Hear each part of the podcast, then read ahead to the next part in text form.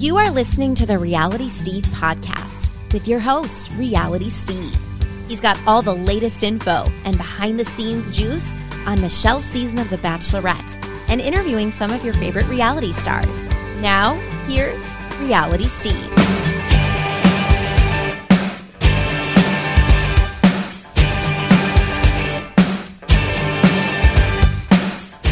What's up, everybody? Welcome to podcast number 256. I'm your host, Reality Steve. Great, great show for you today. Dave Neal, comedian, YouTuber, Bachelor recapper, is back on the show. Had him on this summer when everything kind of went down with me. He was the first Bachelor recapper to really cover everything that happened with me. He had me on his podcast. He came on mine, and uh, it was a good time. Good talk and another good talk in this one where we uh, dive into some things and take a look at it from a perspective that I don't think a lot of people look at uh, that way. So we will get to Dave momentarily. Couple things to go over here. Yesterday, posted more information. Clayton was on a one on one date with, I believe, Serene Russell. I have a picture of them. The pictures that I posted on Twitter and Instagram are not the only pictures I have the ones I posted, excuse me, you can see them on the giant swing at Galveston Pleasure Pier. Obviously, you can't see who's on the swing, it's way too far away. And then there's pictures of him winning a giant teddy bear or walking out with a giant teddy bear. I'm assuming he won it in one of the carnival games for her. But the picture that I have is before they even went in there. It's still from a distance, but looking at the women, the 33 women, all we have right now is what was released on Facebook three days before filming began. And so I went back. They're all on my Instagram page and my Instagram feed under Clayton's Women. It takes about five posts. And if you look at all of them, or four posts, if you look at all of them, I looked at all of them and I'm like, this is, it's got to be Serene. Even though we only have one picture of Serene her Instagram was set to private, like every single one of them are. So we don't have any other pictures of Serene, really, other than the one that was submitted for the Bachelor Facebook page for the reveal of his possible contestants. But I don't know. I guess just trust my judgment. I do think it's uh, Serene based on the fact that it is a black woman that he's with in the picture. So that severely limits um, the 33 women because I believe he only has maybe he has like 8 to 10 pe- uh, women of color this season. So that limited it down. So I looked at all of them and compared it to the picture that I had and I'm like it just it, it really looks like Serene even though it's a side view from a little bit of a distance but um, the one thing I can see is hair length and it looks to be the same hair length as the woman in the picture. So, I mean, I guess we'll find out moment, you know, shortly or as we get closer to the season. I'll, I'll get it doubly confirmed. But right now, I'm going to go with that one-on-one date yesterday was with Serene. So there was a one-on-one on Monday, the group date with the involving the Houston Texans at NRG Stadium was on Tuesday. Tuesday night's after party was at the Hughes Manor. Wednesday, yesterday, was the one on one at Galveston uh, Pleasure Pier. Don't know where the night portion was. And then tonight is the rose ceremony in Houston, and it is going to be at the Post, which I didn't know what the Post was. I'm not from Houston, but when I Google it, found out it's like an old library that's being rebuilt into kind of a office space slash shopping mall slash entertainment area but it doesn't even open until November. So they are going to do the rose ceremony I heard on the rooftop of the post in Houston tonight. So nobody will be able to get close to that. I guess if you hang around the post, maybe you see them arrive. But yeah, it's tough. Um, I do have video from Tuesday night. Some video and some still photos, but again, it was at night. It's very tough to tell who is who and um, it was uh, in regards to the football date. But it looks like 13 women were on the football date, which makes sense. 15 women go to Houston, two get one on ones, 13 play in the football game. And I, I believe Obviously, six on one team, seven on the other. So yeah, that's uh, that's where we're at in uh, filming for Clayton's season. They are headed to Canada. Like I said, I initially posted they were going to Vancouver. Then I got tipped off the other day about something possibly being filmed in Toronto. So I'm not 100% sure. I know they're going to Canada next. That's a given. I was told that before the season that Canada was an option or Canada was a location for this season. So we'll see if it ends up being Vancouver or Toronto. The one thing that I can say in past seasons, because we're back to a normal filming schedule where they're going overseas, as you know, they're going to Austria and Croatia pre hometowns, is that the one thing that I can I, I can say is we have every time that they have had a regular season, bachelor season, and travel was allowed, they always did a U.S. East Coast city before going, you know, to Europe or to going over to China, wherever.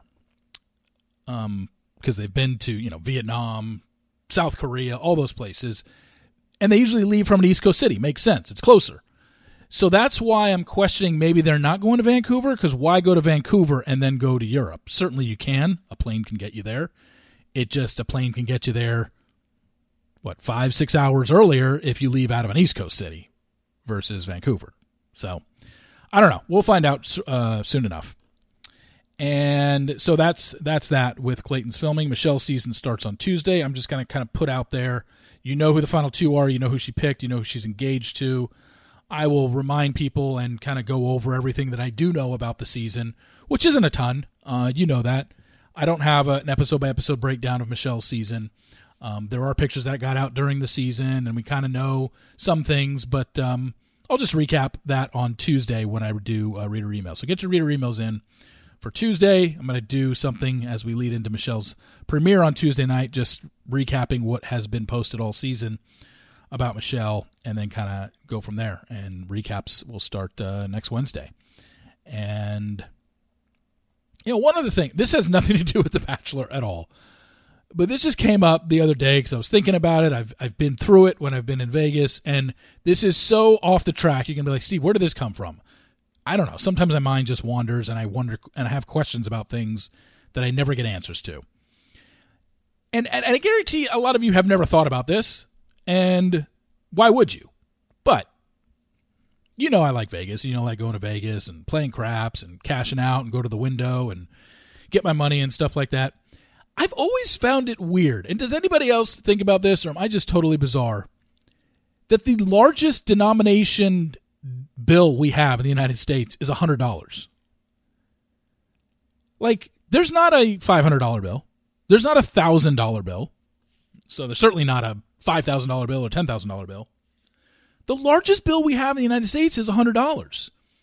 And I looked it up and I was like, did this end? Did we ever have a $500 bill or a $1,000 bill? And it looks like I think I Googled something and found out it, it stopped in 1969 with the $500 and the $1,000 bill. So they're out there, but they're almost collector's items and they're worth more than their value that's on the piece of paper it's just always been weird to me. I mean, look, I've gambled, I've won a good amount of money sometimes at craps, and when you win a few thousand dollars, they pay you out in hundreds. It's 100, 200, 300, 400, 1, 100, 200, 300, 400, 2, 100, 300, 400, 3. And if you win a good amount, they just keep going. I mean, you win 10, 15, 20,000, it's all 100s. And you just got this wad of $100 bills. I don't, it's just weird to me. I don't know what made me think about this recently. I haven't been to Vegas in a couple months, but it's just weird that the largest bill we have in the United States is a hundred dollars. But again, I guess I guess we don't really pay for stuff in cash anymore. And if we do, it's not something that's worth thousands of dollars. So maybe I get it. We don't need $500 bills. We don't need $1,000 bills because very few people paying cash. But this did end in 1969, apparently. So it's not like we were using debit cards back then. Way more people paid in cash in the 60s and when when this ended. So I don't know. I just found that to be an interesting footnote in American history that the largest denomination bill we have is $100. Just doesn't seem like a lot, does it? We have a 5, a 10, a 20, a 50, and a 100. That's it. Eh, two, but twos are very rare. So 1, 2, 5, 10, 20, 50, and 100. I know. I totally, totally off topic. But I just was thinking about that the other day, and I was wondering if anybody else ever thought about that, that our largest bill is 100. Please let me know if you do. Anyway, let's get going. Podcast number 256. Here he is. Let's bring him in. He is a comedian. He is a YouTuber that covers all things Bachelor, Bachelorette, Bachelor in Paradise related. We've had him on before. We're having him on again. It is Dave Neal. Dave, how you doing? Good man. How are you? I'm good, and I just want to say right off the bat, you are a machine, dude. we are recording this at four o'clock Central Time on Wednesday, uh, the day before most people are going to be listening to this, and you've already put out five YouTube videos today. Like you know what's fun? It's you know crazy. The funniest part is is that my fiance and I are supposed to be putting our wedding, uh, you know, invite list together, and she knows I'm making like so much content and I can't do the, my, my own wedding planning. I mean, I, I, cause I was like, okay. And I knew we were going to talk about some of these things today because you were going to need to help me out because I haven't listened to any of the interviews that were put out this morning. Piper okay. was on with Becca and um, Ivan was on with Nick. I haven't listened to either interview. I read Us Weekly's recap of Ivan's uh like the revelations from the interview and it really didn't seem like there was i mean really anything major we'll, we'll talk about it and you can maybe help me out uh, explaining a couple things to me or what was actually revealed in that thing but the fact that you've already put out five videos before two o'clock pacific time is i mean congratulations to you man. That's awesome. So you've did you've you've broken down uh, ivan um, defending brendan and piper's storyline. Ivan talking about his conversation with Chris Harrison before he went on Paradise, his sneaking out of his hotel room. You broke down the Piper and Becca interview, and then something else I definitely want to talk about the questionable judging scores last night on Dancing with the Stars. I don't really understand. I'm surprised they haven't released a statement today because a lot of people are like, wait, what the hell was that? I don't get it.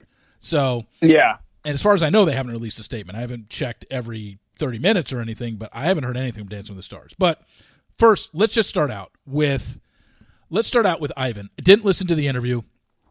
So, can you just give me a uh, and give the the listeners uh, just kind of a breakdown of what you heard and your interpretation of it in terms of his talk with Chris Harrison, the Brendan Piper storyline, and his sneaking out of the hotel? Like, what did you what did you gain from that interview? Because he hyped it up like, "Hey, whoever gets me is gonna have a really big uh, scoop on their hands." And it, I, based on what I read in the Us Weekly recap, it was like, okay, a couple things, but nothing outrageous.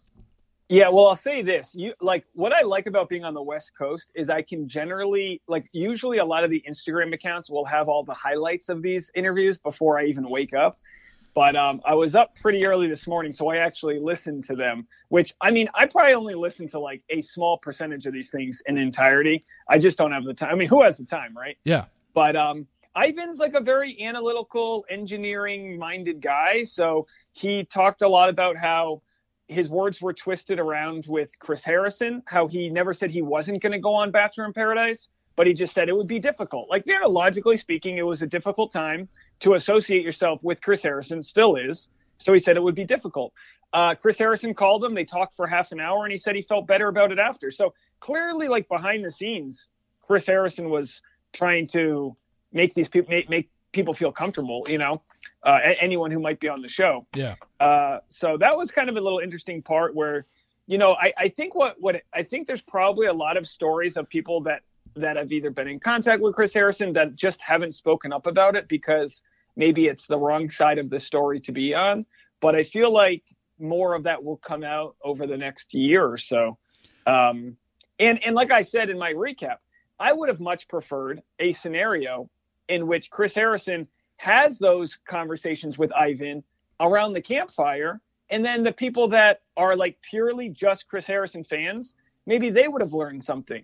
uh, maybe they would have uh, had a little bit of growth versus Chris Harrison becoming some sort of martyr, and then and then now he's not. Um, now we don't get to hear any of the stories because he took the money and he signed his NDAs, and we'll never hear any of that. So, I thought that was just like a missed opportunity to you know maybe have some progressive conversations about all you know the inner workings of what was going on with the Chris Harrison situation. Did Ivan ever specify in the interview today that this conversation with Chris took place before it was determined that Chris was definitely gone from the franchise or Oh yeah. I mean this was like Chris Harrison and I, I took it as Chris Harrison wanting to talk to Ivan so that he wouldn't feel uncomfortable if they were both on the beach together. Okay. So, so yeah, this was wasn't totally, determined that Chris was out at this point. Right. Okay. Gotcha.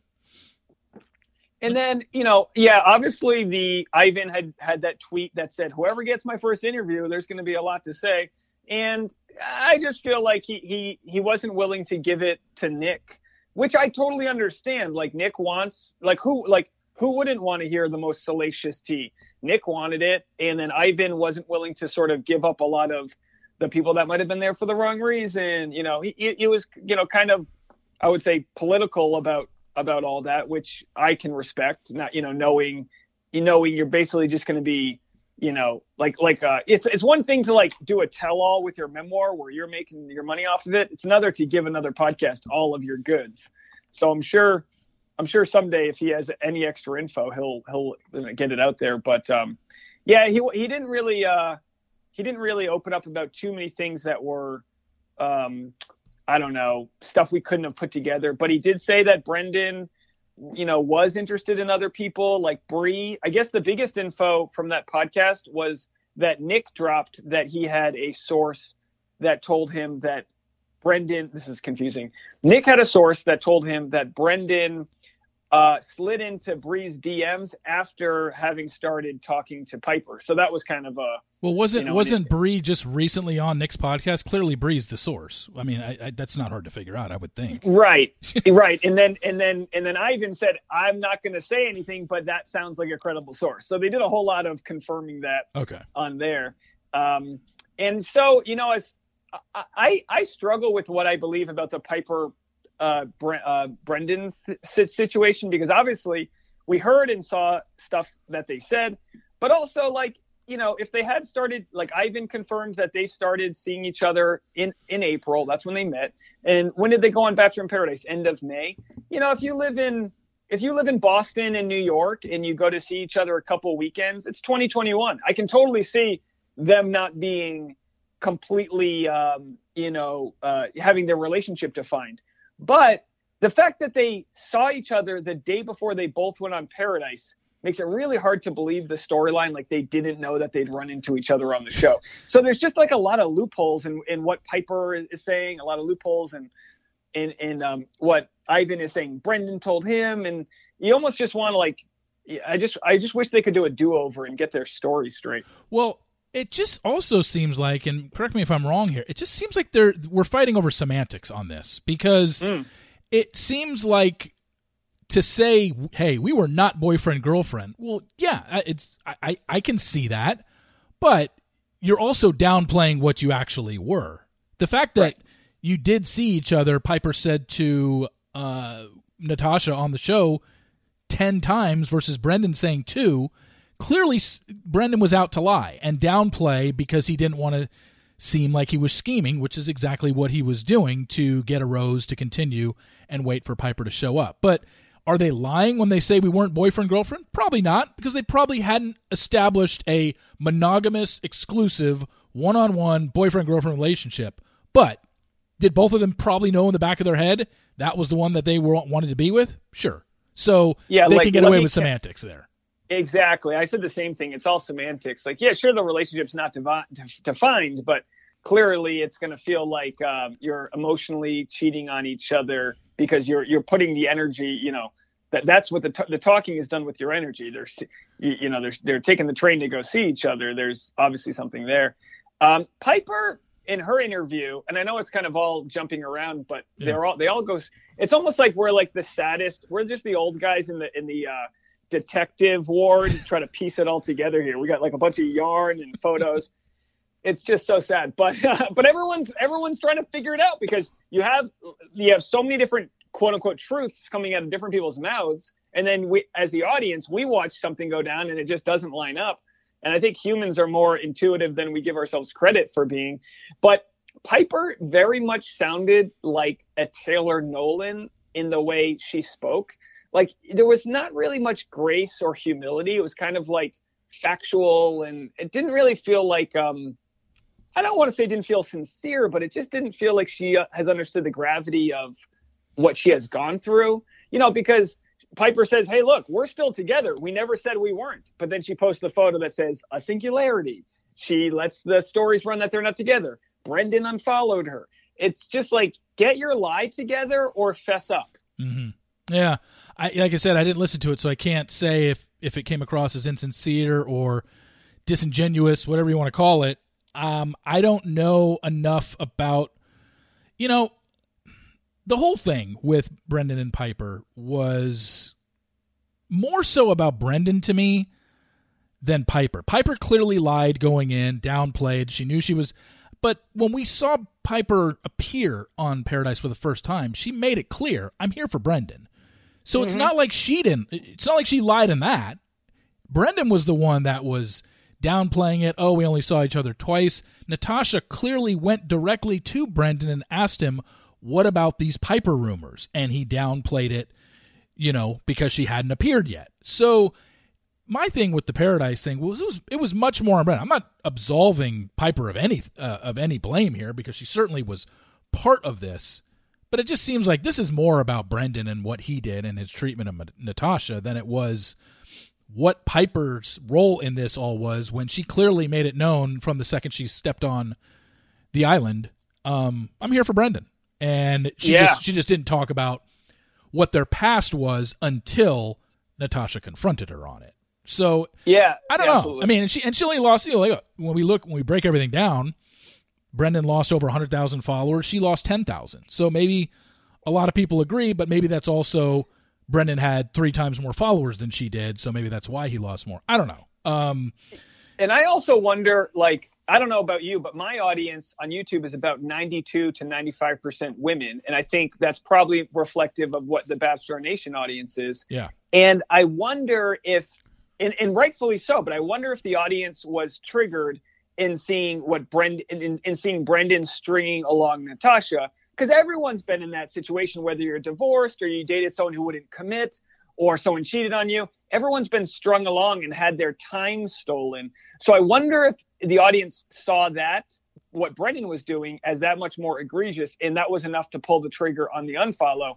versus like um like you were saying piper was just waiting to come on the show. Like I would love to see a different uh, parallel universe where Piper was the first one on the show to see if she would have strung someone along waiting for Brendan or what that would have happened because that would have been very interesting. Did Becca ask her that?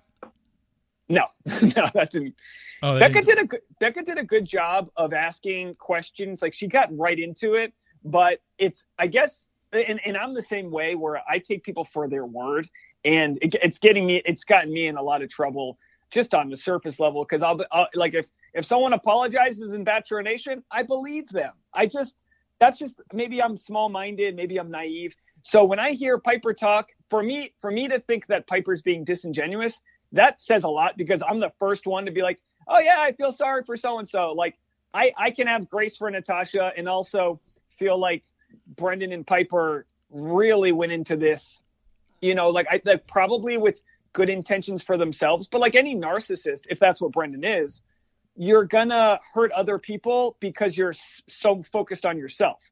So all he was doing is trying to survive to to wait for Piper and and and then because of that he cast awake and caused a lot of harm to Natasha.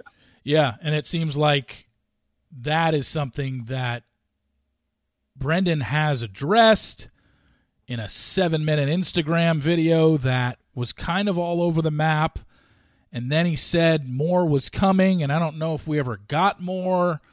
It just seems like it'd be best. And I know that people want answers and they want apologies and all this stuff, but it seems like every time Brendan speaks about something regarding this situation, he puts his foot in his mouth. So maybe it is better if him and Piper continue this relationship that they claim is still going and just disappear. Because anything they say, and I'm sure just like she was on with Becca today, I'm sure everything she says is, you know, you did it. Um, you know, it's dissected, and they're going to take every uh, sentence that she said and and spin it. If you don't like Piper, you're going to find a way to spin it to make you not like her even more. When there's probably a lot of things that need a full context of what she said. But like I said, I never heard it, so I I'm not sitting here defending her or anything. But I know the way these things go. I know the way the aggregators go, where they take something out of one thing, but they don't give you the full context of things when they when they when they uh, review or or recap something. So that's all I'm saying is like, look, um, everyone's going to have the right to listen to that and make their own uh, assumptions, but knowing the way this works and knowing the way that Brendan and Piper are viewed in Bachelor Nation audiences' eyes right now, they're already they already have a negative tone towards them. So anything that either one of them says that's not 100% apologetic and 100% sincere, someone's going to call it out. And it's just like, okay, well maybe like you're looking for something negative here because it fits your narrative that you don't like them. And you know, look, I went through this six months ago, and you know, we we talked about this the last time you were on, and I just kind of see the way things go. If people already don't like you, they will find anything you say and turn it into see they're not you know being honest or they're not being sincere or they're lying versus oh you know what? You know that was that they were being honest. They were being open. They were being vulnerable. They did tell you how they felt at the time. And i think people just just don't like to do that because they already have a narrative in their head. Like, I don't like this person, so I'm going to find everything I can to support that narrative. You know, you you should start a call center like Reality Steve's call center for people that have been misunderstood. There's everyone. I mean, look, you're absolutely right. Uh, there's nothing worse, and I've and I've only gotten a, a, a tiny like um, sniff of this myself, but there's nothing worse than feeling misunderstood, mischaracterized, misquoted, um, not having your intentions kind of met because a lot of what people do you know on the reddit or, or whatever in bachelor nation is they'll they'll sort of take the words out of the air of what you said and then and then people can apply all of their senses to those words versus hearing watching digesting what someone's saying. Like take someone like um, rachel kirkconnell. Mm-hmm. she gave the seven and a half minute apology of her lifetime and it was only the start of her moving forward but she did it with humility. She did it with her own uh, understanding of the levity of it all. And she's like the benchmark of how to apologize within Bachelor Nation. And yet, still, people like I like if you look on the Twitter threads about Matt James on Dancing with the Stars, or or or whatever the case, they still hate her. And she's for the most part, if you just follow her in her own vacuum, putting out a lot of positive energy into the world. Yeah. She seems to be a very nice young adult.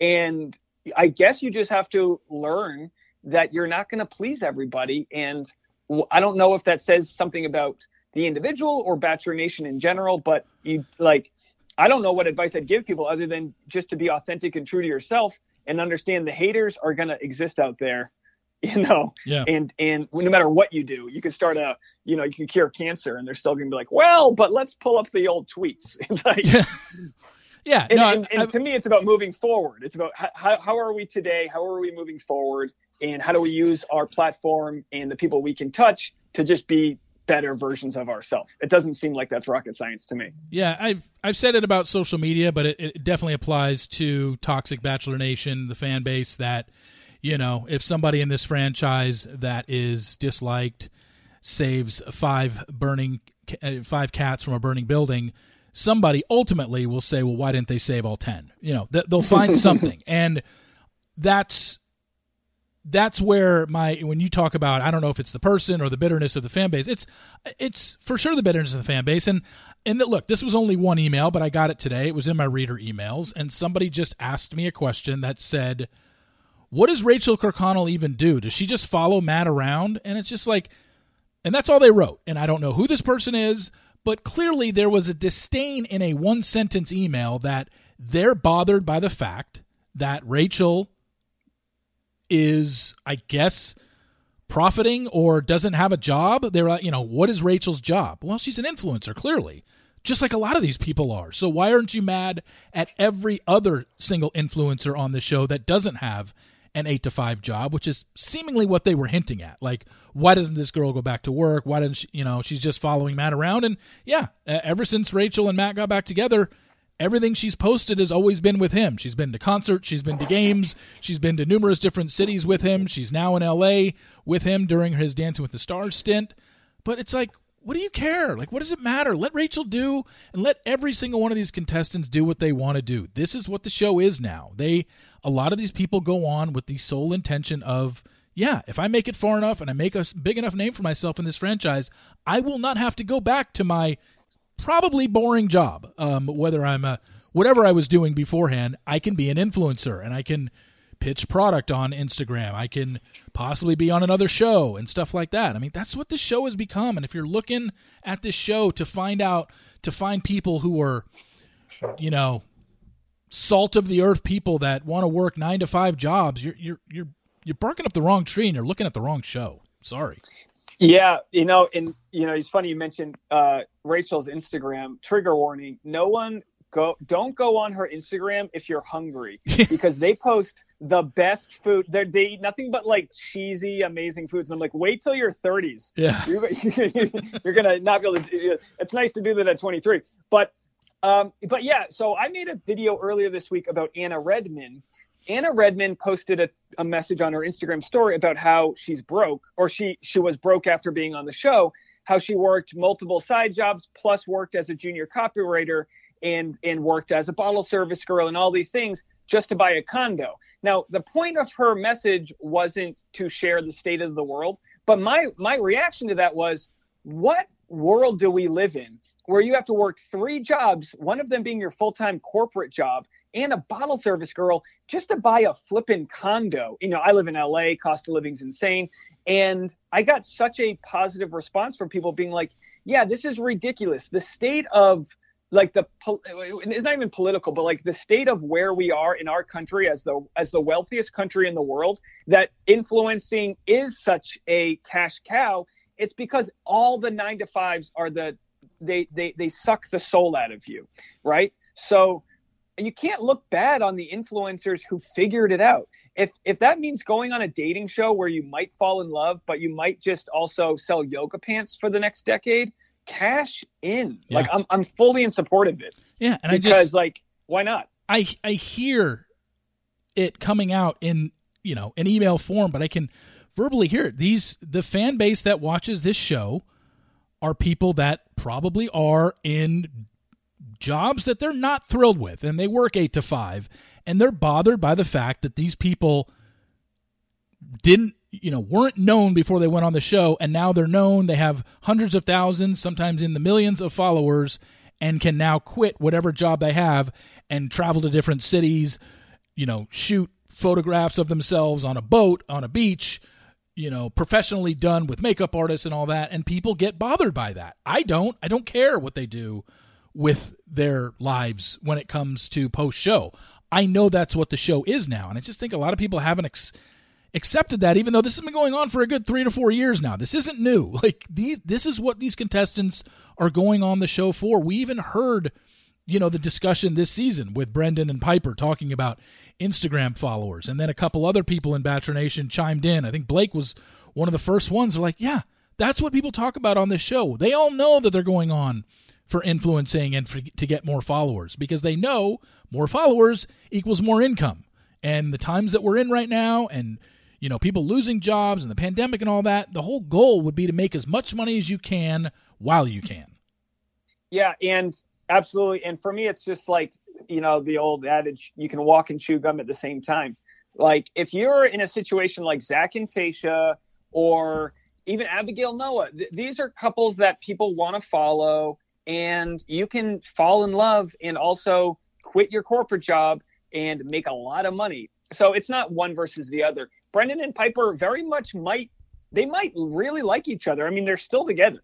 I thought that I thought she would have thrown him under the bus if if they if they didn't have a solid connection because she she was kind of given every chance to throw him under the bus, blame him for it. Uh, he he could have fallen on that sword, and she's still with him. So like she doesn't need that. And and some people say, well, maybe he's manipulating her. Who who really knows what the case is? But but yeah, they you you, you have a chance to to um, to do both. You have the chance to do both. Go on the show. Uh, the obviously what we saw with Brendan losing 100,000 followers is that there's a risk you're going to get a bad edit. There are good people. I'm not I'm not saying Brendan, but there are people that have come out of this like Thomas that are looking pretty good right now that people hated several months ago. So you have the chance, even if you're a decent guy, to come out of this with a bad edit. That's kind of the sort of like the roll of the dice that people take when they go on the show. So why not, you know, cash in when it when it works for you? Yeah, that's one I've definitely dwelled on is Thomas because I, you know, I've said it numerous times when it comes to this fan base as well. They have a very very short term memory because I cannot tell you how hated Thomas was when Katie season was airing and the things that people said about him for the Bachelor comment, and they just called him skeezy and just like, oh, he's just trying to say what he thinks women want to hear, and he's a total liar and all this stuff. And then he gets with one of the most popular women in the franchise, and all of a sudden, the, you know, the tables turn. Oh, maybe Thomas isn't such a bad guy. When in reality, if Thomas got together with Victoria Larson and they connected in Mexico, I guarantee the sentiment towards Thomas Jacobs would not be what it is right now. It would be, oh, those two deserve each other. Oh my God, both villains. You know, it wouldn't be like, wow, Thomas is a really thoughtful guy, and, and you know he's sitting down with Victoria and he's really seeing Victoria for who she. No, it's just it's it's just very easy to see through a lot of the fan base of, you know, Thomas got with Becca, and she's literally one of the most popular people. I just I think that was almost, you know, I'm not going to say it was gameplay. I think there's people out there that might say it was. I don't know, but it surely helped the Well, you image know that he was getting on the image that was portrayed on Katie's season. Surely did a 180 once he got with one of the most popular women in the franchise. Yeah, and like I don't I don't blame Katie too much for her for how she handled it because she's she's flying in the dark. She doesn't have any information on these guys, and she has a handful of guys that she likes. You know, Tre, Aaron. These to her, these are these are guys that they're telling her he's a bad guy. So she's got that, like we said before, that confirmation bias where she's looking for him to be a bad guy. She cross-examines him. We already we already saw that Thomas isn't really good with being cross-examined. He's almost like I, I and I say this with so much respect, but he's kind of like an like sort of an idiot with not understanding he's being cross-examined. When the guys are like, "You're telling me you wouldn't be the bachelor?" He's like, "Yeah, I would be the bachelor." Aha, we got you. And it's like, oh, he's just he's never been in a scenario where he hasn't been able to like be with good friends that that are like he's never been in a scenario that um, anyone's ever tried to catch him in a lie here. And then what happens is, I think what works in his favor on Bachelor in Paradise is that they didn't share his storyline with Becca. We had to learn about it through Tia being like Thomas gets Becca chicken nuggets. We had to learn about it like through the periphery. So it was almost like by not jamming the Thomas Becca storyline down our throat, people were like, "Oh wow, he actually is a good guy," because you kind of could just like see it through the clues that were out there. And then lastly, the one thing Ivan, the person Ivan talked up the most in his interview with Nick was Thomas. He said, "Look, when the cameras weren't on, Thomas was clearing everybody's plates, like getting everyone drinks. He was just a good guy." So, you know, Interesting. that's the, yeah. So maybe maybe it was just the format of Bachelor where where where every guy's competing for one person. Maybe that put a target on his back as a tall, good-looking sort of guy, and maybe that just spiraled out of control. But it looks like I mean, it looks like they're the real deal right now. I mean, I wouldn't be surprised, and you probably know more about this stuff than I do, but I wouldn't be surprised if they get engaged anytime soon. Yeah, I mean, engaged at some point. I don't know about soon, just because we're dealing with Becca, who's already been through two broken engagements in this franchise. I think she Yeah, that's true. definitely would want to take some time um, with him. I haven't heard anything other than what what is shown on on social media. That yeah, they're definitely into each other and they spend a lot of time together. They've literally spent the last three months together, ever since about a week after uh, filming ended. Um, so you know they're they seem to be in a good place. Good for them, and you know we'll we'll see what comes of it. I just the whole thing was just very comical to me because you know covering the show like I do and hearing when those first four episodes, five episodes of Katie's season was airing and how much disdain the fan base had for Thomas and they had no, and nothing he did could have possibly changed their minds other than get with Becca because he got down to par- he got down to paradise and guys were still attacking him and still saying, "Dude, we think you're fake. Dude, we think you're phony." They literally sat him down on the bed and told him instances where they felt he was being insincere. So yeah. no, nothing really changed other than he got with the most popular one of the most popular women in this franchise. And that's and that's all I'm saying is that it, it was just very interesting to me to see the way this fan base kind of sways. They sway with the popular crowd essentially is is is what it turns into. And and that's not the only time they've ever done that, but um, it certainly is interesting because, like I said, if Thomas would have gotten with someone like Victoria Larson, it would have been like, oh, two villains, they deserve each other. Thomas Thomas will never learn and stuff like that. But he got with Becca, and all of a sudden, it's like, wow, maybe he is a good guy. And look, the thing with Katie in the beginning on, on, on her season, I I didn't even I never I never once had an issue with him saying the Bachelor stuff. My issue with Thomas was he just came across as insincere to me, and he seemed. My issue was the same issue that Aaron and Tre seemed to have with him. He just came across as phony, but I was only going off of what the TV showed me. I don't know the guy, but we all have opinions watching the show, and my opinion was he said things that I I thought he said things that he thought women wanted to hear versus what he actually believed, and that was and that was what I thought of the guy. And that was yeah, and and you know, like uh, they played that they played that clip on Bachelor in Paradise where he where he sort of says he's a tall guy every time he meets somebody. And what what's important for like empathy with others is to imagine somebody as like their their child version of themselves and like a very old version of themselves. Because we look at this guy as this strapping tall d1 athlete successful business owner. But like look at him as like maybe a five or six year old who's trying to make friends. So like his kind of thing is like all right i mentioned that i'm tall. That's that's his opening line. And while it would work on the one to one it doesn't necessarily work when the editors are like compiling every conversation where he calls out his height but that's just his icebreaker he's kind of just seems like an awkward guy stuck in like a super like a superhero's body. Yeah, yeah, and you know we just don't know uh, enough about him. And when the and when Paradise was airing, the only guys that had any experience with him were Katie's guys. So they were the ones that had to chime in and fill people in because no episode had aired when any of those people had gone down to Paradise. They had no idea about Thomas, his edit, his character, other than what Aaron, Tre, Connor, and those guys filmed them in on, and none of those guys liked him, and they made it known. Um, so yeah, the whole thing is it, it's interesting. Um, like I said, the fan base is um, is very fickle. That's the best way to describe well, this fan base. Yeah, humans are very smart and intuitive, like in the singular, but the group think that can exist regardless. Uh, a political party, a cult, uh, bachelor fan base. Yeah. Whatever that group think is, it's just safer to be on the side of the mob than it is to be like, hey, hold on a second, maybe so and so is not too bad, and then you get downvoted to hell. Everyone tells you you're a piece of this, you're that, and it's like, oh, okay, I guess we're not doing critical thinking. I guess that's not something we're good at. But you know, that's that's literally exists throughout humanity. We just have the subsection which is Bachelor Nation, which is like you got the woke side, the non-woke side, the Bachelor Nation people of color, the you know, there's all these subgroups, but the bat the Reddit group, which I've said my my like I have a Reddit with my name on it. I don't hide who I am. I think the internet works better when everyone knows who everyone is. It's like that's a polite society. The idea of not knowing who's like I, I will not argue with somebody if I don't know who they are. It's just futile. Yeah. And people resort to these barbaric measures and then that's on that's on them to do but you know you you you've probably you've probably gotten a ton of hate from people and it's like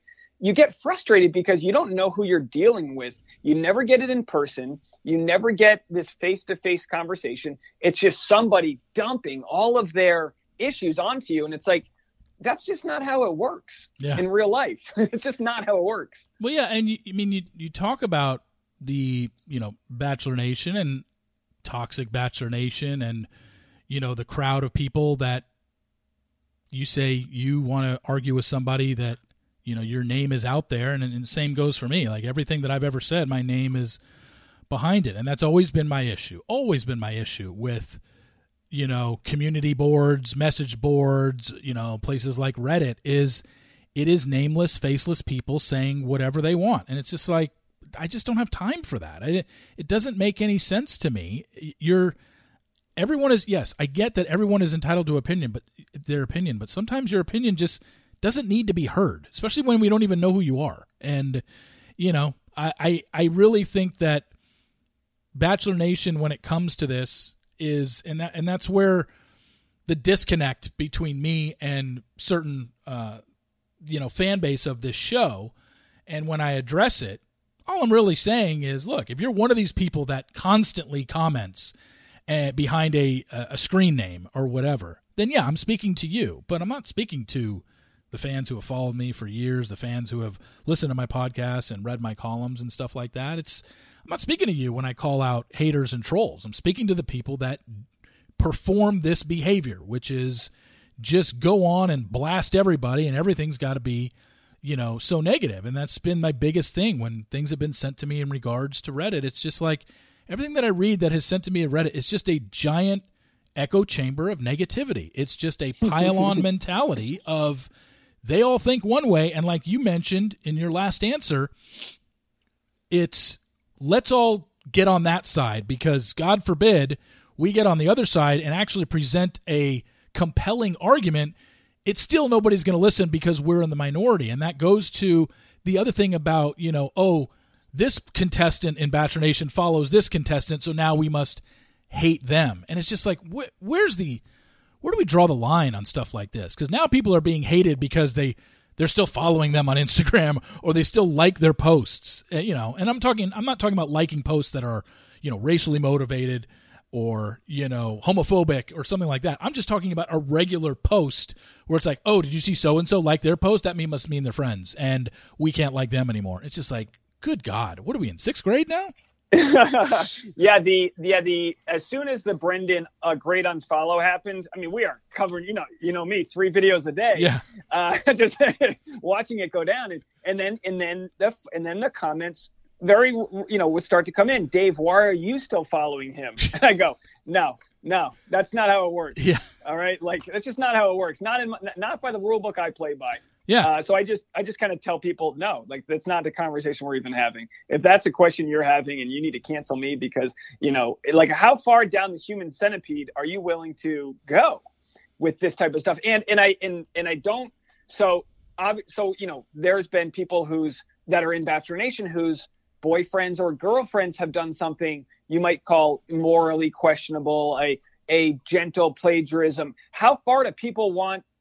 How far do people want to go to track down? Take take the next Bachelor. I don't know if we're going to talk about who he is, yeah, but you know, so so his his mom's commented on a Q question, uh, you know, uh, uh, board, and my response to that was, if like everyone's got a parent or an uncle who you disagree with politically. And then, of course, someone responds, All right, so you're enabling them, Dave. It's like, All right, stop it. yeah. Just stop it. That's what I mean. It's already, it's like, it's hard enough doing Thanksgiving with your family. now we've got to pick a side and disassociate from everyone else. And that's what creates a sort of like um, modern civil war that's happening about ideas is that we're not people don't even want to go to the bargaining table to have discussions because it's so heated. Like i would very much no not, not that i care to like do a bunch of interviews but i would very much hear what brendan has to say. I would very much um, i know you've had this problem where people might have been afraid to talk to you when your name was radioactive and it's like come on these conversations have to happen. Yeah. This is a good thing. Yeah and i think that's where like i said that's where i just don't just don't involve myself in it. What's the point? You're never going to win against a mob mentality like that when all they're doing is looking for every single thing. Their narrative in their head is already negative. Nothing you do or say is going to change um, their mind. And yeah, that that mentality of Dave, you're still following Thomas or you're still following Brendan, so you you're enabling what he did. It's like no, no, that's bullshit. Stop it. That's not an argument to make because that because you know what that turns into Dave, you're following Brendan. Brendan did this to Natasha. Therefore, you approve of what Brendan did to Natasha because you're following him. And that's just total bullshit. That's just not and, the way. and I and you know I and I know we both feel this way, but credit. Well, I don't want to speak for you, but I think you'll agree. Credit where it's due. Most people are kind, and these are and I feel like like something like five to ten percent of Twitter and Reddit users are the ones that actually do the commenting. And I think what makes at least my channel popular is that people understand there is like this 80 to 90% bubble in the middle where we can have these conversations. And it's the it's almost like the people that are so far in their own on their own sides that create the headlines and then we can break them down and be like, all right, this is ridiculous. So and so's not evil. So and so's not this. And um and you know and mo and most people most comments I get are good, very nice comments from people, but obviously the ones that stick out are the very unreasonable people that you know don't have any room for negotiating. Well, that's the other thing with me. Again, I you know when I do my reader emails every week, I basically post every single email I get every week unless it's a repeat of a question because then I would just be answering the same things over and over. But um most of them 98 99% of those are either just questions comments or positivity. And yet you know in the in the reddit links that have been sent to me it is nonstop of how horrible of a person i am. And i'm just like again that's never sent to me personally. If they if, if that if it's if it's because i just said that now it's going to start being sent to me personally i mean great i guess i i guess i opened it up for myself. But um, it just never happens. And it, you know, if it if it if it lends to a few more, that's fine. And it's one thing to you know criticize you know the things that I did in the past and the Demi situation and the old writings that I had. It's definitely one thing to email me and, and give me your thoughts on that, um, and have a constructive you know back and forth, which I think people can have. It's just when you just fire off a bunch of name calling and stuff like that. It's like, okay, well, I'm not going to print that email because there's there's no point. And I did get a few of those. And there just wasn't a point because it's just like I'm not going to go back and forth with somebody like that because they are clearly so far gone in terms of their opinion of me. Me coming back to them and even trying to have a rational conversation with them is an effort in futility. It just wasn't. It's not going to be yeah, yeah. But and you know, like I, I also think you know people will listen to this conversation and say, oh, they're complaining about cancel culture or whatever, whatever you know, whatever people want to take from it. But it's just uh, you know, we're just a couple of guys that see it from our side that understand how unreasonable people can be, and it's just like you know, we're just you know, we just both recognize that it's like it's not you know, progress, progressives are supposed to want progress. They're supposed to want change and growth and and moving forward, and that just to me doesn't come from not being able to like have conversations where people disagree. But you know, like I said, I think most people get it. It's just you're going to get people that um, that don't listen to podcasts but just read the quote, and you'll get you know that that that exists across our political spectrum. Across it's like it's almost like all of the modern media benefits from salacious clickbaiting, and I'll and I'll have some clickbaiting stuff too. But like, what, but if you're going to listen to what I'm saying, we'll break it down in a way in a way reasonable way. And you know, yeah, uh, you know, I think everyone who listened to my chat with you, I mean, virtually. The first comment I got from someone, I, I don't think we talked about this when when you and I chatted on my YouTube. The first comment I got was from somebody who sent me an email, and he was like, "You're gonna you're gonna get a lot of hate for this, and let me tell you why." And he and he did a line item of all the reasons I was gonna get hate. And believe it or not, not one, and I'm, I'm serious, not one person gave me hate for that conversation we had. So I was like, oh, this guy was like trying to brace me for how bad it was going to go. And then everyone else was like, no, no, you guys had a good chat. You covered a lot of topics. You were, you know, you were inquisitive to your, your own journeys and this and that. So not to pat us on the back here, but, you know, I think people, for the most part, uh, are can be reasonable and when when they hear you out and listen to you. And a lot of people on my channel said, "Oh, I got a different perspective of him after, you know, after everything else that was said about him." So, you know, I think there's some faith there that the truth and um, and conversations can still happen. But you know, to someone whose eyes are closed and they have their own opinions, it's almost just like you know, you just got to move on from that. Yeah, and I don't think we're sitting here complaining about cancel culture. I mean, I I, I don't feel that we're doing that and people might say you know oh steve you went through it and you you know I, you know i had people telling me i was going to be canceled and you know it was something that i literally addressed um, specifically and answered the question when someone asked it to me do i think i be i was going to be canceled for what happened and my answer was no. And then everybody ran with, and, and, and, and I'm not even exaggerating here because you can just go back and listen to the podcast. Go listen to Mike Johnson and Brian Abasolo talk on their podcast the week after everything went down with me. And Mike, I mean, I listened to the whole thing. Mike was visibly, well, not visibly because we couldn't see him, but verbally bothered by me saying I wasn't going to be canceled. But he all he did was leave it at the word reality Steve saying he's not going to be canceled. And then he went off on that. What Mike didn't listen to clearly was the fact that I said, look, what I did, the Demi situation and my past writings, when we're talking about when I was asked, Are you going to be canceled? To me, I was just thinking practically of Chris Harrison just got canceled because of everything he said. He lost his job. I was thinking, Steve, are you going to be canceled? No, I'm not going to lose my job over this because I'm my own boss. And my in reality, Steve is still going to exist and my podcast isn't going anywhere. So that's the way I answered the question was no, I'm not going to be canceled because I'm still going to have a job and I'm still going to release spoilers. And I don't think I don't think anything that happened with Demi or any past writings from years ago are going to change people's opinions of when I say, hey, this is who Michelle picked. Are they going to be like, no, I don't want to read it because it came from Reality Steve? No, if you're interested in spoilers, you're going to read it. You know, that's the way I was looking at it. And but Mike saw it completely different and just got so verbally upset that I said that I wouldn't be canceled when there was again way more context to what I said he just took the headline of reality steve says he won't be canceled and just you know look and i will say this the first time i've ever talked about this mike emailed me and because he heard my response to what he said on his podcast. And all i can say is i'm not going to share what mike said to me. I'm not going to share what i wrote back to him.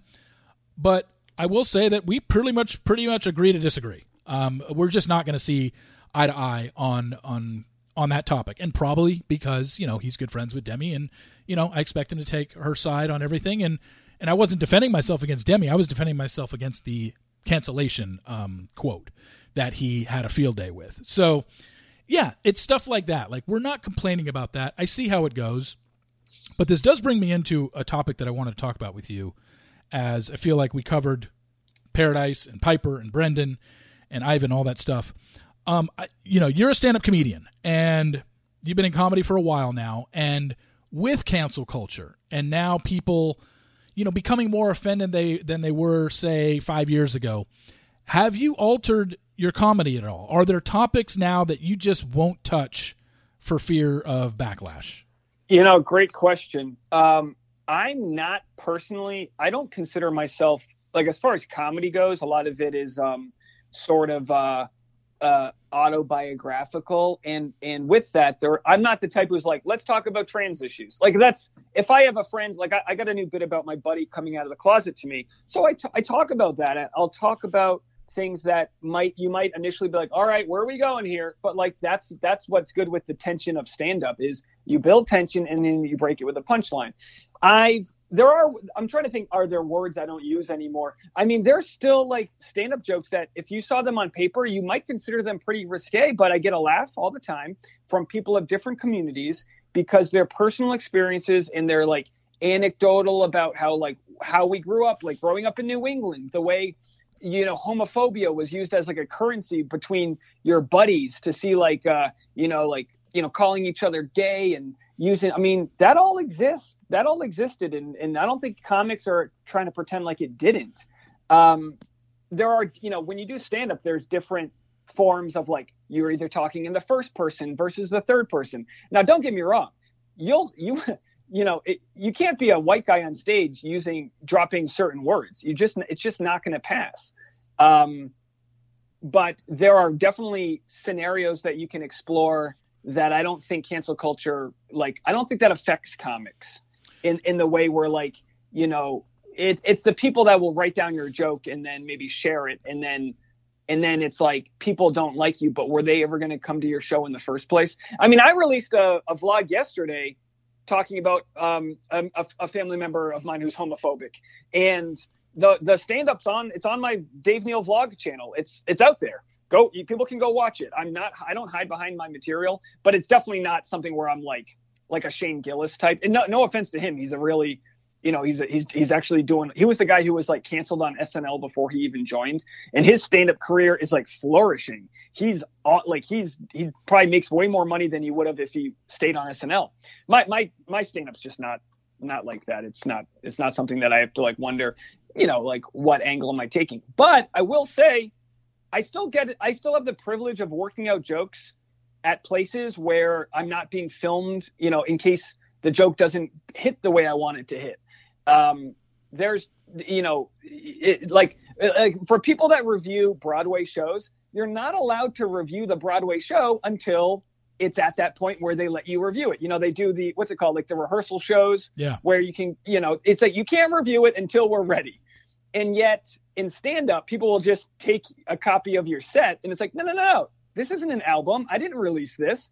Uh, this is my piano practice in front of a live audience. I think most people understand that. I think most people get that that's how it works. And I think the culture that we live in has made stand up more popular than ever. I mean, some people have argued that it's going away, but I don't see that. I think I think it's more popular than ever because because people are saying things that they wouldn't be caught dead saying on on sitcoms or even SNL. Like that's become like um so uh, careful with how people speak that people want to go hear like actual opinions and points of views on topics. Um, and I think stand up is one of the last places where people do that. You know, I mean, because it, you can't be fired. You can't be fired if you have your mailing list and your audience.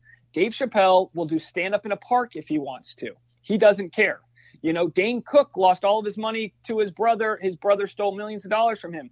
He started doing stand up in in random places that you know would would have them. Like you can you can just you know cancel culture only works when you can when someone has a boss. yeah, you know. Well, that, and that was the other thing that kind of went behind my stance of when I was asked it because I didn't have a boss. I work for myself, so how could I have been canceled? That's the way I answer the question. But in going back to comedy, you know, I've been I've been a fan of stand up for years. Um, people that have listened to this podcast long enough know that I used to wear out the VHS cassettes of old George Carlin old uh, Rodney Dangerfield stand up at his place when they was once a year on HBO. Like I waited a year for that his comedy special to come out, where all the new up and you know up and coming young comedians back in the early '80s. I mean, I was watching stuff that I probably shouldn't have watched now that I think about it, but now it probably taken. But you know, hearing hearing Andrew Dice Clay in fifth grade, you know, tell his nursery rhymes bit, do his nursery rhyme set, it's just like okay. Looking back on that now, I'm almost like I can't believe I, my parents let me watch that or whatever. But I one thing that I took from one of George Carlin's specials, and I'll never forget this, was as a comedian, he said it, and I've heard many comedians say it, is they say that no topic is off limits. Any topic can be made fun of as long as it's about how you construct the joke. Um, do you think that's the case anymore, or do you think that there is topics that are still on the table?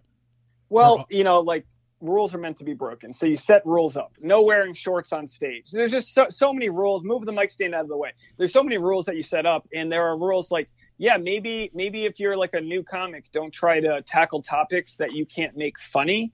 But then there's people like um, you know comics that called out Bill Cosby. I mean, Bill Cosby. That, that whole thing happened with him getting exposed because of a comedian on stage in Brooklyn talking about it. Yeah. And comics can bring a lot of logic to situations and, and, call out absurdities. I mean, you it used to be like guys like Lenny Bruce would they would get arrested for saying swear words. It was like we've come a long way from that, but comedy can speak truth to power. Now, don't get me wrong. There's plenty there's so much bad comedy out there. You know, like I, you know, I, I what I love is I love going to open mics and small stand-up shows where you're trying to watch comics work things out. It's the most diverse place in the world from every ethnicity under the sun, trans, every gender. I mean, comics of all types are up there spilling their heart out, sharing their opinion. There's no quicker way to build empathy with other people than to hear all these creative people share what they share on stage.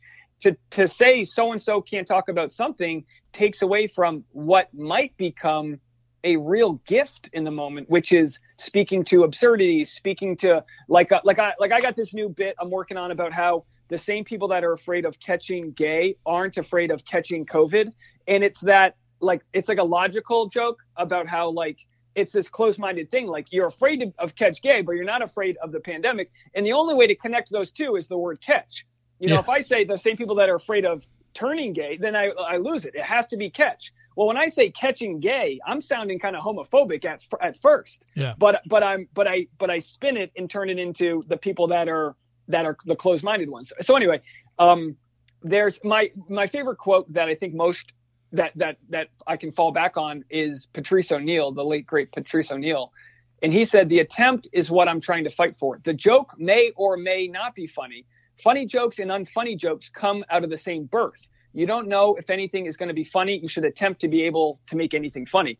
And that's like like anything, like in the laws, it's um, you know, what was the motivation? The motivation behind something makes all the difference there. So with comedy, if you're trying to be funny, I think I think on stage that's where you test it out. And could it be triggering to some people? Yes. Could it be wildly offensive? Could people walk out? Absolutely. I see it all the time. But sometimes I've seen people walk out on comics and then weeks later they're getting um, praise and standing ovations because they figured it out because they switched a few words around. Sometimes you don't come off as empathetic at, fr- at first and you need to readjust it. I have this thing when I go on stage, I look like an asshole. I just like I look, I kind of, I'm nearsighted, so I'm squinting. I just look like an asshole. So I have to like remind myself to smile and remind myself to start off a joke about having a single mom and build empathy with the crowd. And it's, it, you can relate it back to someone like Thomas. He looks like a million bucks. He's tall, he's good looking, he's successful. And it's hard for people to relate to someone like that because he looks like he's got all the privilege in the world. But you know, it, it, if he shares a story about you know some you know you know uh, some scenario in his life that knocks him down to everyone else's level, then we realize, all right, we're all humans here. So, you know, a lot of times if you have a tough joke you want to work on, you start telling the joke about getting dumped. You start about the joke where you shit your pants. You do the jokes that everyone can relate to, and then you're not just coming on stage with some like aggressive thing. And I've seen, like I said, you know, all over the country. You, you you can go to the places where it's the it's the most PC crowd in the world, and anything can fly if it's done in the right context. So it's you know, and and just to to relate it to this, I saw Matthew McConaughey running. I think he's running for governor in Texas. And people were asking him what political party he's a part of. And he goes, I'm not playing that game. I'm not going to tell you what side I'm on because then you're not going to listen to my ideas. It's going to become tribal to you. So for some people, if I if I was to say, "Oh yeah, no, I'm fine with rape jokes," then that's all people hear. I don't have a rape joke. I don't have. There's you know I, I don't. But I but I know people that tell about their own their own instance of that. You know, coming uh, from the side of a victim, and that might be very cathartic to people. I don't know. Like that's that's above my pay grade but I don't I don't think there's anything that can't be said on stage and and turned uh, like I, I mean e- even mentioning it now other people's I just heard a really great joke by um, a a lady about um, something that happened to her as a child and she was able to turn a tragedy probably one of the worst tragedies in her life and she was able to make light of it and for her that was empowering. That was empowering for her to do and that might be empowering for other survivors and I think by banning certain things, we are trying to we're trying to protect others. I think that's kind of what a lot of the PC world is doing is trying to protect others. But I think that misses the mark of what actually might be accomplished. Yeah, So no, that's, my, and the, that's my thought on it. the other thing about comedy, I mean, it's just it's completely subjective. I mean, some people s- will sit there in a at a comedy show and watch any comedian, and some people will be just keeled over, tears streaming down their face, laughing, and somebody might not think that person is funny at all, and they're hearing the exact same thing. So, the fact that it's so subjective makes it such a.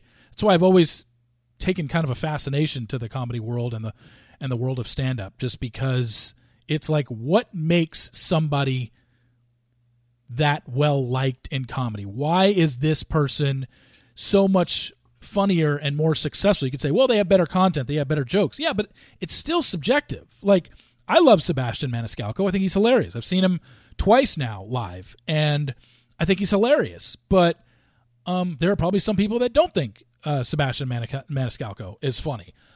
And it's just like, what? How did he get to the position that he's in? Why is he one of the best arena? I think I think I read something in terms of stand-up comedians. He's top three in terms of income generated, like top grossing stand-up comedians going right now. I think he's in the top three. And, and I bet like, and why? I bet half your listeners don't even know who that is. Yeah, exactly.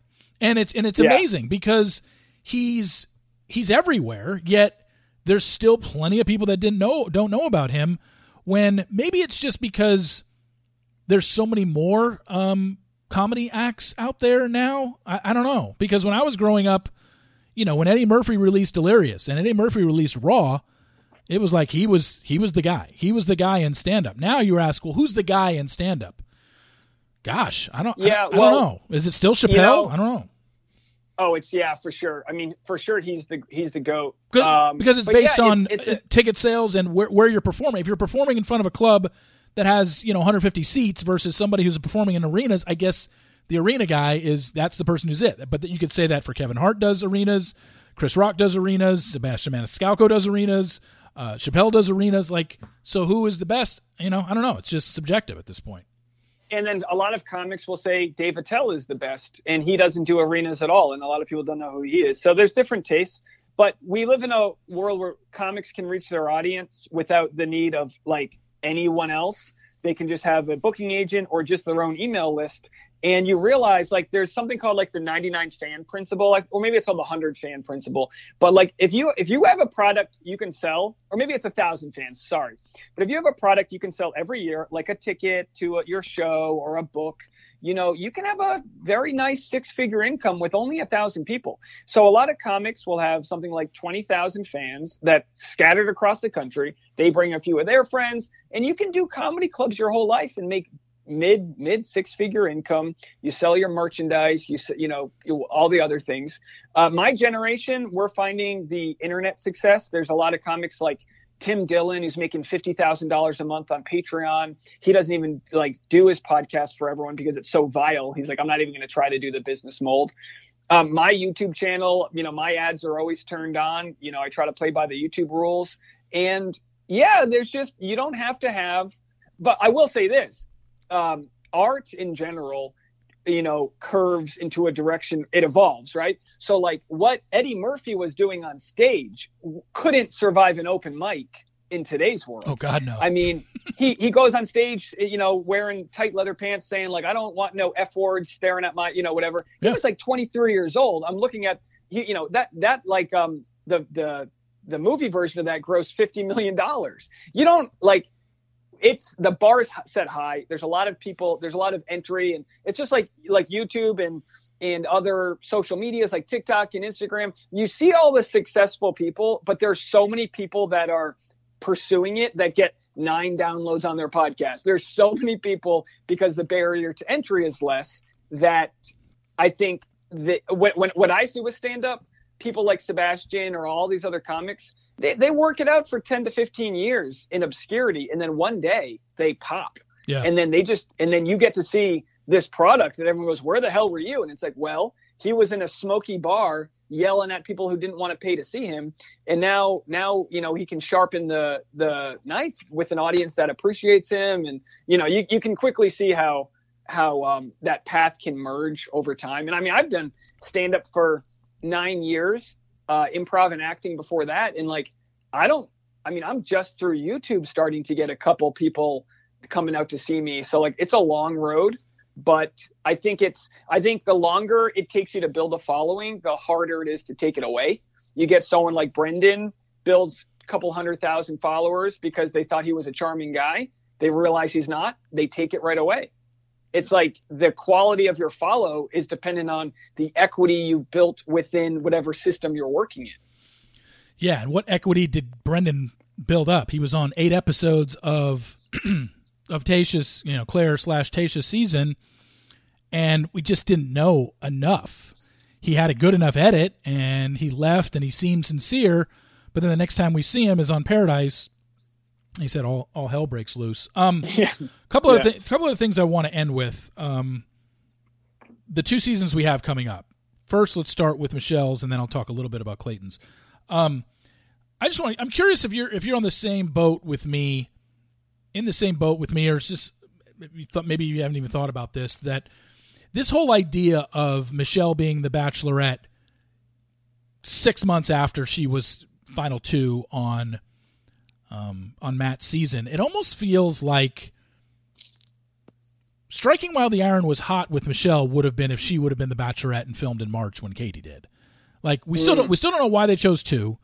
We, just, we still don't know why one of the two happened to be the eleventh place eleventh place finisher on Matt's season. We don't know, but they made their decision. Katie's going to be our Bachelorette, but we're also going to give it to Michelle. But we're going to air Michelle in October, and I just I you know I'm going to cover the season, and I've already given the spoiler of who she picks and whatnot, but the bottom line is I just see it as like they really missed an opportunity. I think Michelle was a lot her you know her her level of popularity and her peakness was seemed to be more in March, and it would have been made more sense to have her film the March season, and then maybe give Katie, you know, film in July and her air in October. I just, I feel like she's lost momentum, and nothing to do with her. It's not her fault. I just think the show misread that, and yeah, I mean, I'm not saying there aren't anybody as excited for Michelle's season. Clearly, there are. However, it's still six months from the time we last saw her on television. And it's like okay we got to get reacclimated to her as opposed to if it started when katie's season did. She started filming right after that after the final rose. Immediately went right into filming. Started to see her in june. I don't know. Just makes more sense. I felt like she was hotter back then not looks wise but i'm talking yeah. about as a as a contestant on this show her interest level from the audience was a lot higher in march than it is oh here's michelle i mean i think a lot of people probably for i guarantee people watching the show next tuesday are going to forget that Michelle finished second on Matt's season. Yeah, I think the key will be if they can if they can hook viewers on the first episode. I think Michelle's got the charm, the all the things you look for. Like she's got it all. But like your your point, it's almost like how Becca Kufrin, she was kind of scorned so bad. People were so rooting for her. They went right into, you know, she had a quick turnaround, I believe, right? Yeah. So um yeah, I can totally see that, but also it might have been too quick on the production side because uh, Chris Harrison was replaced for the um, after the final rose, right? So that's yeah. when they announced um, Katie and Michelle, and I just wonder if they didn't have enough time to cast for Michelle. Uh, that could be my only thought. Mm. yeah. that Katie already had a deal, and they were because you know they were adding because uh, normally they they um, they they would have uh, you know Katie's season ended up being like just a bonus season really.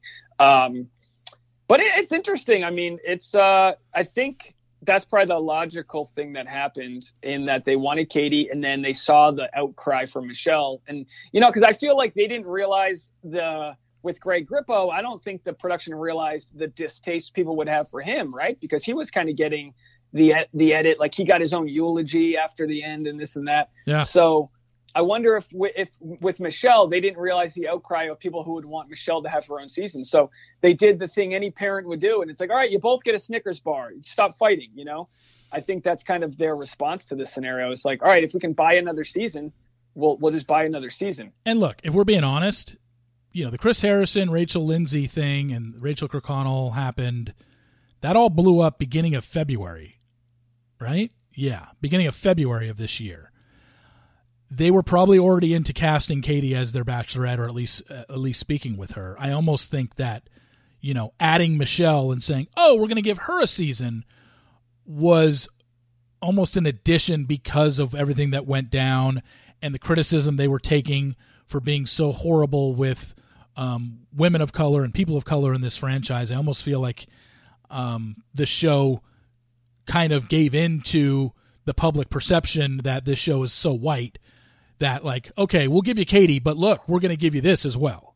And i think if everything doesn't go down with chris and none of that ever happens there's probably not two bachelorette seasons uh, in the 2021 calendar year just my opinion. Yeah. Yeah and and look it's not you know it's not always a bad thing. Like corporations are super safe.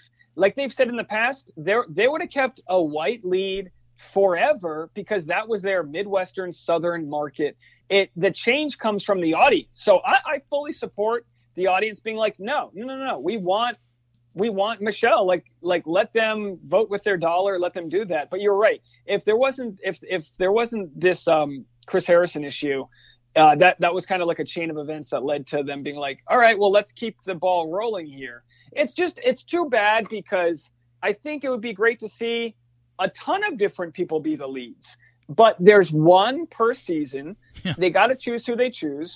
Um, obvi- you know, obviously after Michelle's season, they've chosen to go back to a white guy.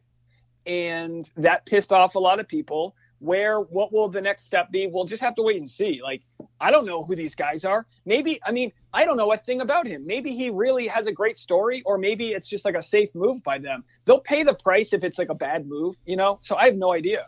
Yeah, and you know, look, and I don't know enough about Clayton. Um, I don't think he has some horrible, tragic backstory where it's like they had to make him the Bachelor from Michelle's season. I'm sure there's other candidates, but here's the thing: you know, they say like, "Oh, we just went back to another white guy." Well, yes, they did, but you know, three of the last four leads have been people of color.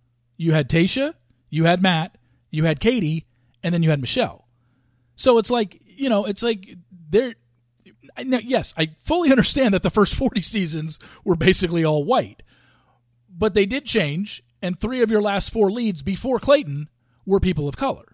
So yeah, it's a good point. It's like, do we look at the trends of the last three years or the trends of the last twenty? Yeah, because, because you can look you, at if you go to you the last twenty, you're always yeah. going to say this show is so white they hate people of color or whatever. They have changed. Whether or not it's good enough and suitable enough for you, uh, each individual, that's I guess that's for you to determine. But I guess they have made the changes when three of the last four leads before Clayton were people of color. And yeah, if you but if you say, well, Steve, that means only three of forty four. Well, until we get to season eighty, we're never going to catch up, really. If you if you if you do that sort of math. Yeah, But- you know that's how that's how I feel as a Red Sox fan. Like, Yeah. thinking about the thinking about the Yankees. Exactly. Like, look, we're not we're not trying to catch up to what you guys did several decades ago. We're just trying to beat you now. But I'm sorry, Red, So- Um, Red Sox fans have scoreboard over the Yankees for the last 20 years. You've won four world titles, they've won one, and then they will scream, "Well, we've won more world titles than anybody in baseball." Okay, great, but I I mean, Yeah. if you're going to use that argument, don't you want to use a little more recency bias when we talk about that? Like, who's good now? You haven't been good for. I don't say haven't been good. They haven't won a title in 20 years. They've won one title in 20 years. You guys have won four. So you have Yeah. bragging rights. And They they have bragging rights in overall number, but what does that really mean? And I deal with the same thing out here. I'm not a Cowboy fan. I'm indifferent. I don't hate them. I don't like them. I just happen to live in Dallas. But the Dallas Cowboys have been irrelevant in the NFL scene for 25 years. I hope people don't understand. You realize the Dallas Cowboys have won four playoff games since their last Super Bowl win. Four playoff games in 25 years. They have not been relevant yet. They are the most. Um, uh, Forbes releases the most um, popular, not most popular, uh, the most uh, the the most expensive franchises in all of sports, and Dallas Cowboys are the single most expensive franchise in all of sports, and they are irrelevant when it comes to winning championships in the last 25 years. Not a five year sample, not a 10 year sample. 25 years, they've won four playoff games. They haven't even reached an NFC championship in the last 25 years since they last won a Super Bowl. Yet they Yeah. are the most expensive franchise in all of sports. So go figure. Yeah. And what we say in New England, like, what have you done for me lately? Yeah. So as far as the show's concerned, I think Michelle's going to be great. I'll tell you what, though, I started making some videos about like prepping for Michelle's season. They're flopping. People aren't. People would rather. I you know that you know obviously they say if it bleeds it leads. People are still unwrapping what happened with Bachelor in Paradise. that I don't think. I don't. Yeah, I'm just. So I haven't seen. um I haven't seen a ton of views on the internet based off of the lead up to Michelle's season, but my hopes are everyone's, you know, fall season, the sun's going down earlier, people aren't doing their barbecues. I think her ratings will improve over Katie's season. Um, and I never really blamed Katie's season for the bad ratings. I think it's like, all right, we finally got to the summertime during the second year of a pandemic. I think people were getting vaccinated and going out there and having a good time, and maybe maybe the views dropped a little bit. But um, I think Michelle's season will be good.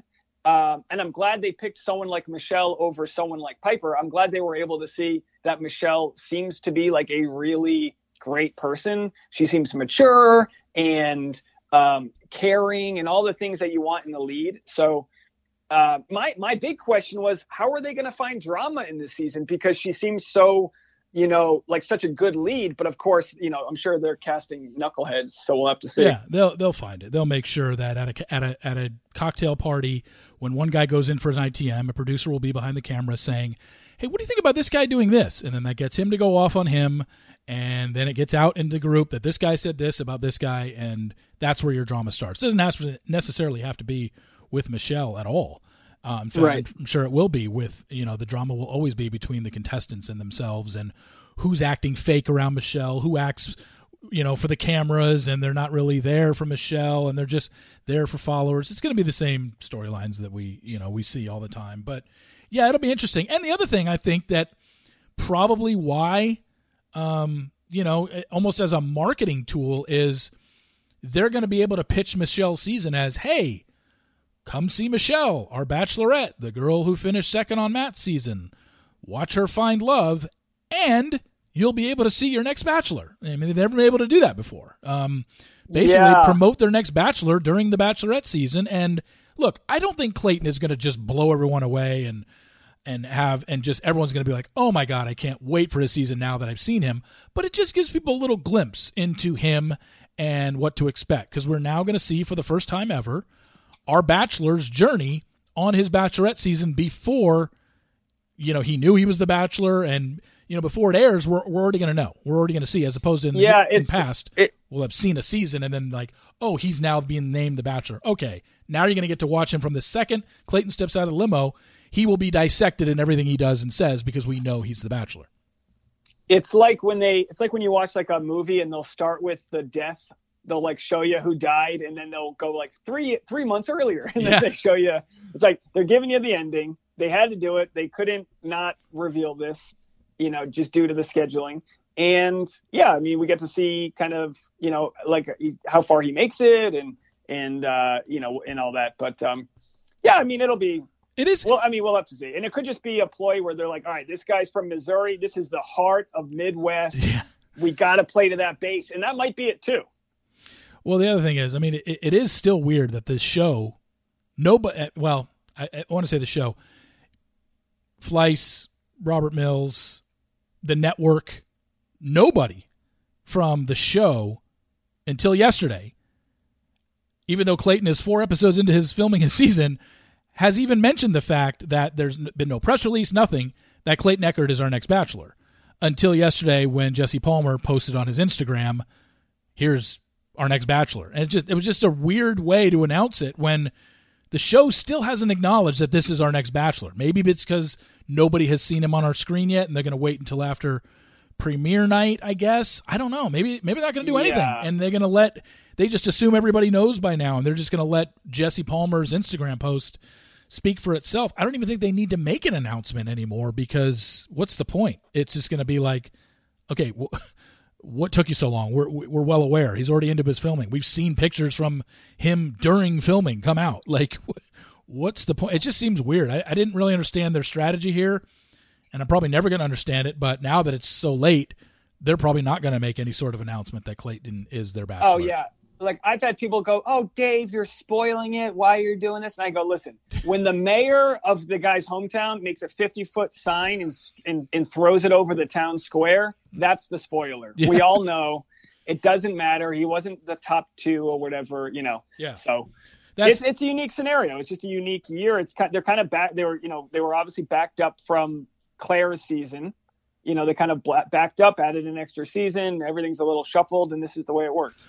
Yeah. And one thing I want to end on is uh, real quickly the Dance with the Stars thing from last night. I didn't see your video, but how did you take this to be? Because for those that didn't see it, you got the bo- you got the bottom three on the bottom three couples on Dance with the Stars. One of them was eliminated, Brian and Sharna, and then it's down to Kenya and her and Brandon, her partner, and then Matt James and Lindsay. And for the last couple of seasons, because they don't want people flooding the votes and bad dancers staying longer than they should. They've left it up to the judges. They take the bottom two couples, and the judges decide which couple they want to keep versus which one they want to send home. So, just in case a really good dancing couple ends up in the bottom two because they've, for whatever reason, got a lot of uh, low votes, judges would keep them, and they a good couple wouldn't go home early. So last night, those two, uh, Brandon, uh, Brandon and Kenya Moore, and Lindsay and Matt James are the are the bottom two. And there's four judges. Bruno chooses to keep Matt and Lindsay. I think Carrie uh, uh, Derek chooses to keep Brandon and Kenya, and then Carrie Ann chooses to keep Matt and Lindsay. And we're just like, okay, it's two to one. There's a fourth judge. What he was only supposed to break the tiebreaker. What? So the, the the fourth judge, Len, votes and says, I'm sending Matt. I, I vote to to eliminate Matt and Lindsay. Well, the vote's two two. Why did Matt and Lindsay go home? And and that's where we're at. I guess we just have to sit here and scratch our heads until Dance with the Stars addresses this. Yeah, well, so I guess Len, you know, he's the head judge, so he's Yeah. the tiebreaker. So if he votes for for Matt to go home, then then it's a two-two vote, and his carries extra weight, so the vote follows him. But uh, but yeah, I mean, and it's and it's like I, she, Kenya was she's a great she's a beautiful dancer. She's doing a great job. I, I wanted I thought there was I thought Matt didn't quite have his best dance yet, so I was kind of rooting for him to stay. Just as a as an athlete, I felt like he was going to keep improving at a steadier pace. But you know that's just how it works. And people say, oh, the Bachelor fan base has such a big pull on these shows, but it's like clearly this shows that whether it's because he's not as good a dancer as Kaitlyn or Hannah, um, or if it's due to other factors like maybe some people don't like Matt James from his season, who knows? Or the fact But, that yeah, they they- don't they, they- don't like the woman that he's dating. like, Ex- ex- Exactly, exactly. oh, he's still with her. I'm not voting for him. You know, just which which I, like. I encourage people to check out if you know to just judge them from their Instagram accounts. They're out there doing charity work. They're out there zipping around town, wining and dining. They, they're they're just sharing like young love. They really are. I hate Yeah. to say it. I, feel like such a creep watching them, but I enjoy what they're doing with their platform. And I think um, I don't think that should, they should be punished for that. Well, I said this on the first episode of Dancing with the Stars. I've seen more of Matt James' personality just in his intro package than I did in 11 episodes of him as The Bachelor. And just, Oh yeah, and I said that on the first night, watching him for the first five weeks this season, same thing. The guy is a thousand times more charismatic on this show than he ever was on The Bachelor. And I get it. Bachelor's a little more serious. It's about love and you're, you know, finding who you want to be with, all that bullshit that they want to sell you.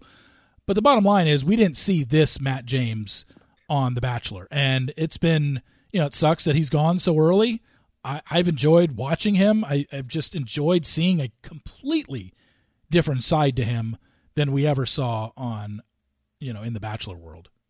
Yeah, on Bachelor, they're trying to break you for those dramatic moments, and on Dancing with the Stars, they're trying to highlight the good in you. It's just like a, it's just like a different type of show. Oh yeah, So th- that's why I thought, like, if Chris Harrison wanted to go on Dancing with the Stars, I knew he would, and maybe he will in the future. I was like, that's a genius idea. I mean, they made Sean Spicer look like a decent guy. You know, like the show, the show is there to highlight the good that people are doing, and I think he would kind of look good. And and and it also, it's there's so much humility that comes from trying to dance if you're not a dancer that the audience just wants to root for you because you're like, all right, we've never seen this person dance before.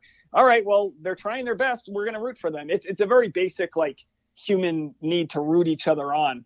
Um, where, whereas like someone like JoJo, no offense to her, she's like a pro dancer basically. so like uh, the the the people that are really good at dancing on the show, I, I'm I'm happy for them, but I'm I'm rooting on the wrestler. I'm rooting on the the people that have never danced before because I like that's they're, they're the ones like truly stretching their boundaries. yeah. This show, Um, this show definitely is for the underdogs, and that's who the fan base usually gets behind. Because the biggest complaint about the show has always been there's always two to three people this on that show every season that have some sort of dance background. And it, it doesn't mean you have ballroom dance background, but if you have a dance background, that means you have rhythm and that means you know how to at least do things. If you're someone who has no dance background whatsoever, but yet you turn into somebody halfway decent, that's more compelling, it's more intriguing than somebody who has a dance background that just learns how to do certain steps, you know? Because yeah, yeah. you you flow better if you've been a dancer in your past, even if it was ballet and now you're doing the tango.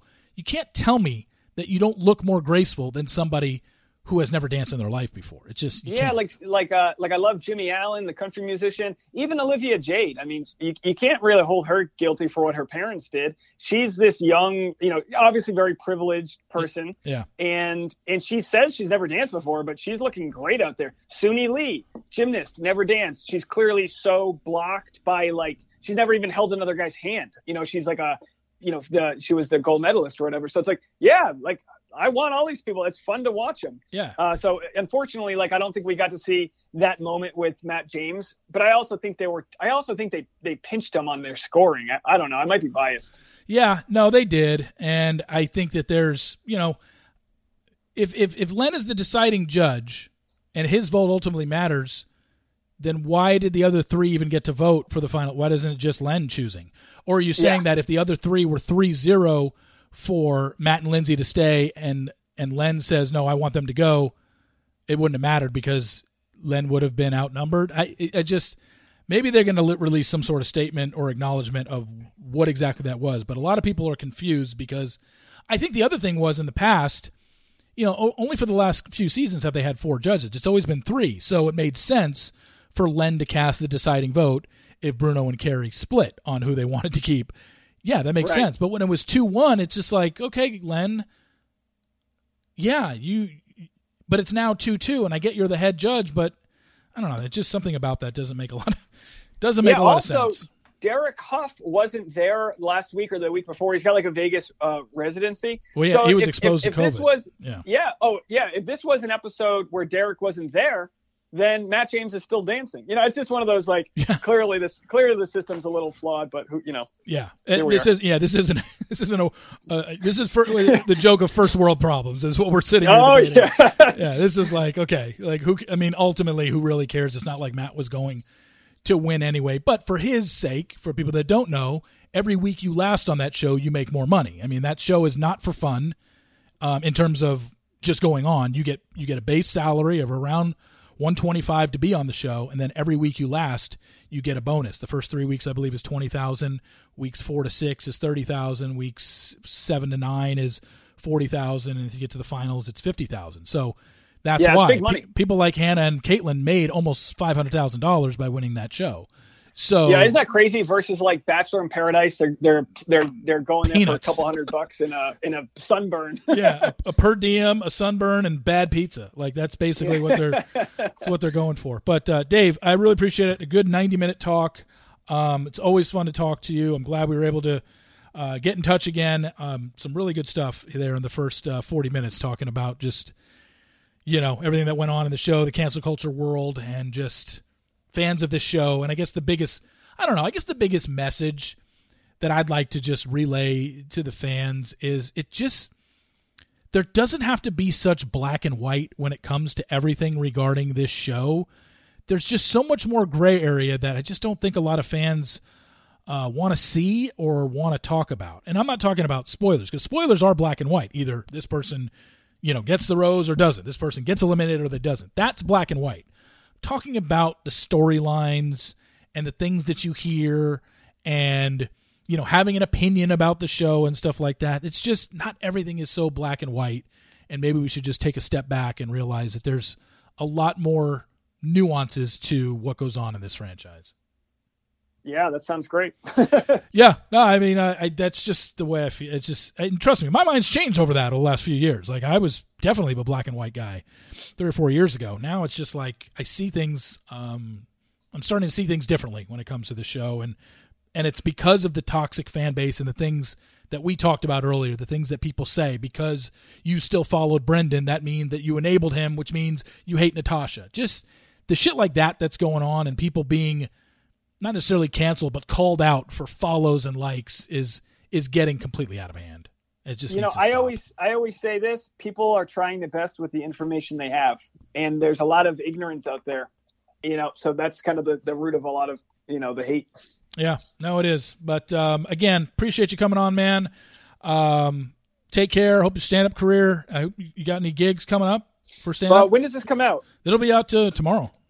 Okay, so yeah, Friday night I'm in North Hollywood. People can reach out to me on Instagram if they want to come. It's a BYOB free show, fun outdoor LA show, and um, I'll be in New York end of New York. Uh, sorry, New York uh, right after Thanksgiving, and some other dates in there. So people can just go to my Instagram at D Neals or on Facebook Dave Neals Community, and that's where I post all my show dates. And YouTube, all your YouTube videos, or just go to YouTube and type in Dave Neal, and uh, you know your Yep. videos will come up. So, again, thanks a lot, man. Really appreciate it, and uh, we'll be in touch. Thanks, buddy. You got it.